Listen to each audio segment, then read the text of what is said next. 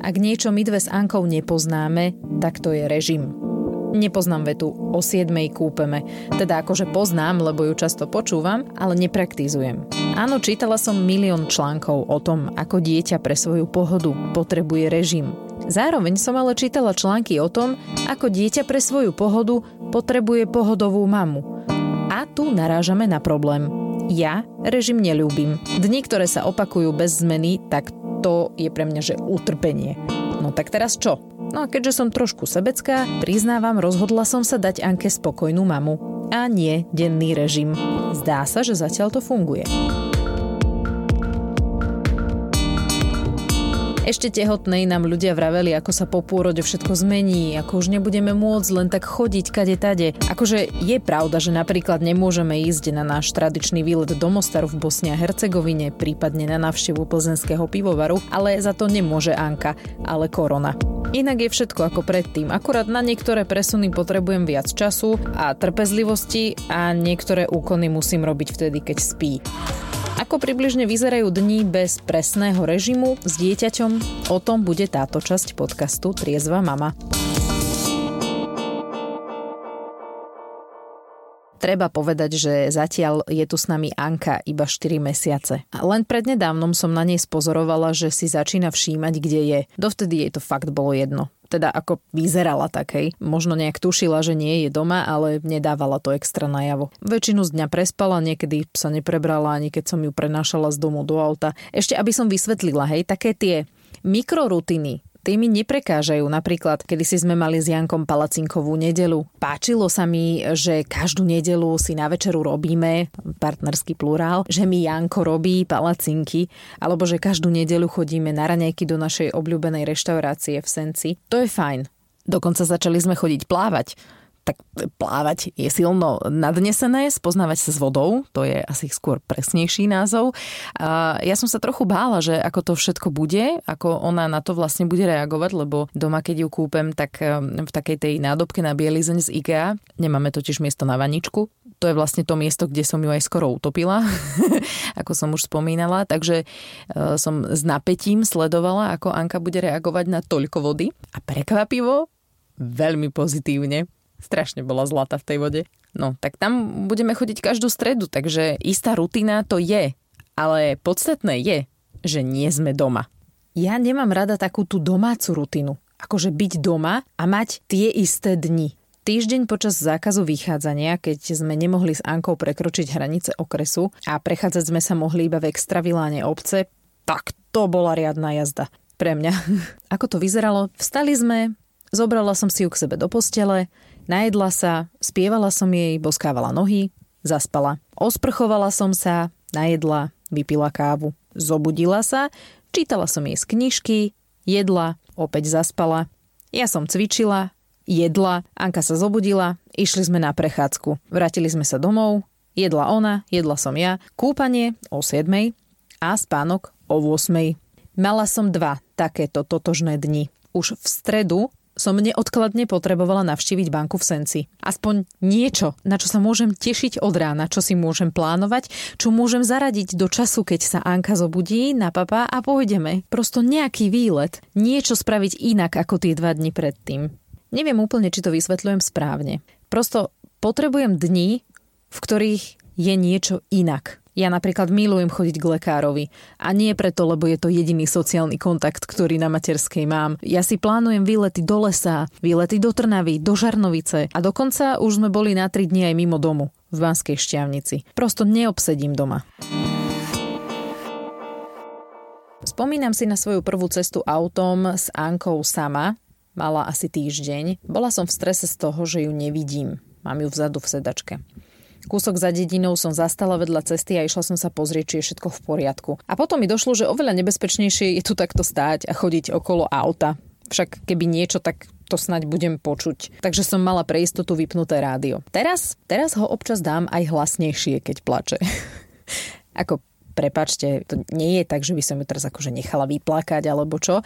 No prosto keď šoferujem a ona sedí vzadu a sme napríklad na diálnici, no tak čo urobím? Tak tak prosto plače. A okrem toho nie je to taký ten plač, že ide mi o život. Väčšinou je to taký ten typu neviem zaspať, prípadne zobudila som sa a neviem, kde som alebo neviem, prosto len tak si domýšľam, pretože samozrejme nemám šancu vedieť, prečo to dieťa plače. Raz sa mi stalo, že plakala fakt veľmi, veľmi, veľmi. To už bolo také, že fakt cez. A zrovna to bolo na tej diálnici, tak som zastavila na najbližšom odpočívadle a tam som si ju pomojkala. Zaujímavé, že ona plakala aj keď som ju mala na rukách, aj keď som sa jej snažila dať papať, ani to nechcela. Takže ja vôbec netuším, čo jej bolo. A prešlo ju to asi tak o 10 minút, keď zaspala. To len tak na doplnenie. Ale keď viem, že ten plač je taký klasický a že sa jej nič nestane, no tak podľa mňa sa jej nič ani nestane, keď si vypočuje Mozarta trochu hlasnejšie. Keď nemáme k dispozícii auto, lebo také sa tiež občas stáva, tak rady cestujeme vlakom, prípadne autobusom. Ja som takmer celé tehotenstvo prejazdila vlakom, lebo som mala dve nehody e, po sebe a auto v oprave dokopy asi 5 mesiacov, takže som si tento druh presunu e, celkom užila a aj som si naň zvykla, a nepamätám sa už presne, kto mi to vravel, ale bola to taká tá veta. Keď sa ti narodí dieťa, nebude takéto cestovanie jednoduché. Čo ja viem? Akože jediný polostres som zatiaľ mala z toho, že aký vlak príde na stanicu. Či nový, moderný, do ktorého viem nastúpiť s kočíkom aj sama, alebo ten taký starý schodíkový. Raz teda prišiel taký starý a bola som presvedčená, že cez tie dvere kočík nedostanem, ale zmestil sa a vlak vedúci sa pýtal, kedy vystupujem, že mi príde pomôcť von. Takže milé. Autobusom tým jazdím väčšinou tak, že mám malú v nosiči, ale raz sme išli aj autobusom s kočíkom ale to s nami šiel tatino. To sme si spravili taký výlet do Stupavskej pivárne. No a keďže sme si obaja chceli dať trošku pivka, tak nemal kto šoférovať. Um, Neviem, či toto chcem rozmazávať, ale dobre, áno, mala som pivko. Možno sa niekedy odvážim v podcaste načať aj tému, čo skutočne ide a nejde do mlieka, ale zatiaľ sa na to necítim. Takže späť k tomu cestovaniu. Prvú vec a dlho jedinú, ktorú som kúpila počas tehotenstva, bol rastúci nosič. Mala som to tak vysnívané, že matersku prežijem na potulkách lesom. Ono nie sme s Ankou úplne lesné ženy, dalo by sa chodiť aj viac, ale čo to sme už spolu prešli, akorát ten nosič sa nedal nosiť hneď, tak ako to výrobcovia tvrdili. Bolo tam napísané, že od 3,5 kg do 20. Anka mala, keď sa narodila, 3 kg, ale bola taká trubunka, Úplne malička. Keď som ju do toho nosiča dala po mesiaci, tak som ju nevedela medzi tými mojimi prsiami nájsť. Samozrejme, e, všetko som mala nastavené podľa inštruktážneho videa na najmenšie a aj tak to bolo nejaké divné. Nevedela tak ani nohy rozkročiť. Neviem, možno som ju do toho dávala zle, možno nebola dobre podsadená, neviem. Teraz dokonca už viem, že existujú podporné skupiny nosenia, kde vám všetko ukážu a nosič nastavia. No ale tak čo už, začali sme ho teda používať podstatne neskôr, keď mala Anka 5 kg, zhruba a 2,5 mesiaca. No ale dovtedy sme mali šatku. Tej som sa vyhýbala, lebo veď kokos, ako si to uviažem, ale nakoniec som zistila, že to vôbec nie je atomová veda. Požičala nám ju Dominika, spolukadernička mojej dvornej kaderničky Barborky. Šatka je fakt pohoda. Ničoho sa nebojte. Už hovorím jak harcovnička, ale teda prvýkrát som si skoro cvrkla, keď som si ju doma viazala, lebo my ani zrkadlo doma nemáme. Máme také v kúpeľni nad umývadlom. Takže keď som sa chcela pozrieť, ako som ju uviazala, tak som sa musela postaviť na postel, otvoriť dvere do kúpeľne a tak sa obzerať. Anku som teda najskôr skúšala nosiť doma, išla som s ňou vyhodiť smeti do obchodu, to už bol veľký výlet. No a potom, čo sme zvládli cestu vlakom do Trnavy, som vedela, že dáme aj les, No a tak niektoré naše nerežimové dni trávime aj potulkami po Karpatoch. Založila som Anke takú, že vrcholovú knihu a píšem jej do nej, ako vyzerali naše výlety. A ináč to by sme si mohli dať v ďalšej časti, že čítanie z vrcholovej knihy. Takže niečo také ako inšpirácia na pešo výlety s bábom. No a kedy teda kúpeme a kedy Anka chodí spať, keď ten režim nemáme? Hoci kedy. Kúpem tak 2-3 krát do týždňa, keď si spomeniem, že už som ju dlho nekúpala, tak to aby ste si nemysleli, keď jej mením plienku, tak je zadok umývam za každým, hej, ale celú ju kúpem, no ozaj sporadicky. Niekedy ráno, niekedy po obede a ak sme náhodou cez deň doma, tak večer o 7. A spať chodí, mm, no tiež podľa toho, či sme doma alebo sme niekde na navšteve. Ja viem, že pre mnohých je toto nepredstaviteľné, čo ja tu teraz rozprávam. Že keby ste vy neokúpali to svoje bábo o 7, tak bude nervózne. No áno, lebo je naučené na to, že o 7 sa kúpe, lenže naša Anka nie je naučená na to, že sa o 7 kúpe. Ona netuší, čo bude. A zatiaľ, zatiaľ to vyzerá tak, že nám to funguje. A keď prestane, tak vás o tom budem informovať. Čo na to táto?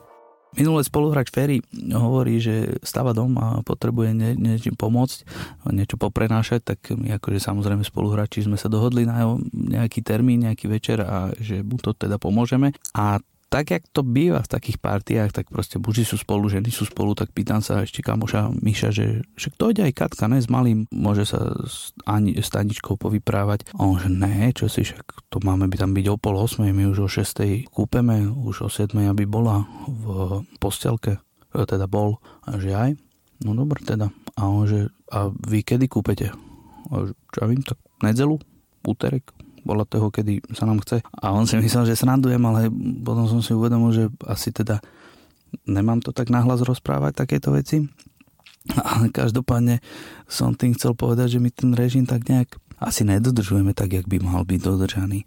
Proste my nemáme také, že o 6. alebo o 7. kúpeme a teraz ide Anka spať.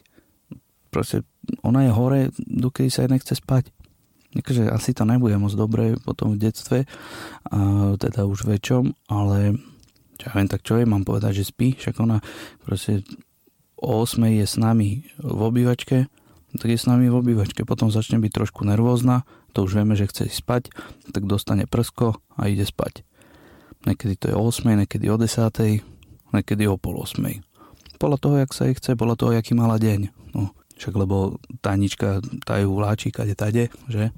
Takže ona niekedy, keď napríklad idú niekam do hor, do lesa, tak Anička spí, lebo však majú Tanička priviazanú na sebe, tak Anička tým, jak sa natrása, tak, tak spí samozrejme, tak potom večer sa jej nechce spať. Každopádne dúfam, že sa nám to tak nejak nevráti negatívne v takom dospelejšom veku.